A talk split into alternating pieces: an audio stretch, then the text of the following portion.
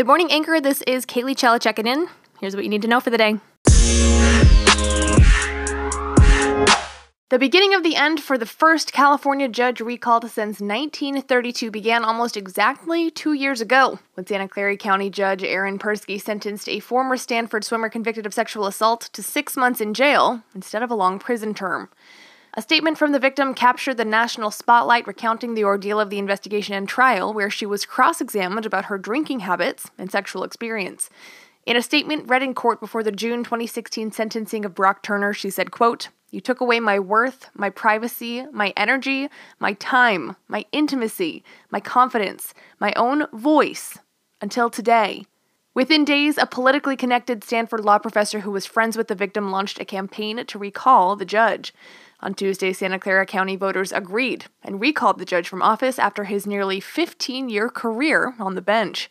Michele Dauber, an outspoken women's rights campus activist who launched the recall effort, said, quote, The broader message of this victory is that violence against women is now a voting issue. She said the local vote will resonate nationally and underscores the staying power of the hashtag MeToo movement.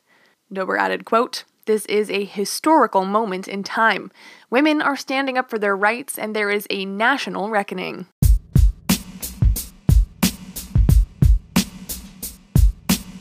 Holding hopes of a blue wave in November, Democrats fought to shape the political battlefield in primaries across eight states, none more important than California, where Republicans avoided an embarrassing setback in the race for governor. Lieutenant Governor Gavin Newsom, a Democrat, easily advanced on Tuesday to the general election, with business executive John Cox coming in second. Cox's strong finish put to rest GOP fears that no Republican would qualify for the deeply Democratic state's top office this fall, and the party's other candidates would suffer from a resulting lack of voter interest on Election Day.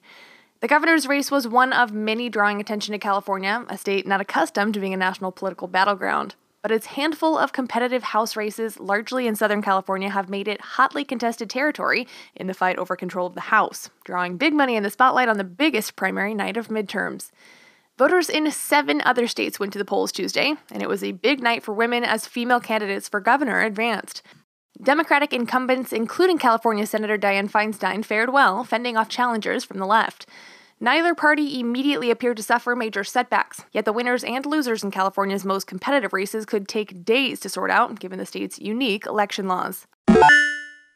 Emails show that Environmental Protection Agency Chief Scott Pruitt had an agency staffer reach out to Chick fil A on government email about a quote, potential business opportunity. The opportunity, according to one former EPA senior staff member, was exploring the possibility of a Chick fil A franchise for Pruitt's wife. It was the second disclosure in as many days of Pruitt asking agency staff to do personal tasks for him. Democratic lawmakers released a transcript Monday of an interview with a top Pruitt aide who said the EPA chief asked her to reach out to the Trump International Hotel about buying a used mattress. Federal ethics rules bar government employees from using their positions for private gain and prohibit supervisors from directing their subordinates to carry out personal errands. EPA mails obtained by the Sierra Club under the Freedom of Information Act show Sydney Hupp, then Pruitt's scheduler, reaching out to Chick fil A executive Dan Cathy on May 18, 2017, for a meeting at Pruitt's request, she wrote in the email.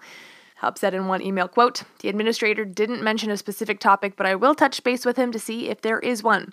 She followed up the next day, writing, quote, The administrator would like to talk about a potential business opportunity. This has been a report by Cailley Chella for Anchor. To stay up to date, follow us on Twitter at Anchor, or you can follow me at Cailley Chella. That's at C A I L L E Y Chella. Chella out.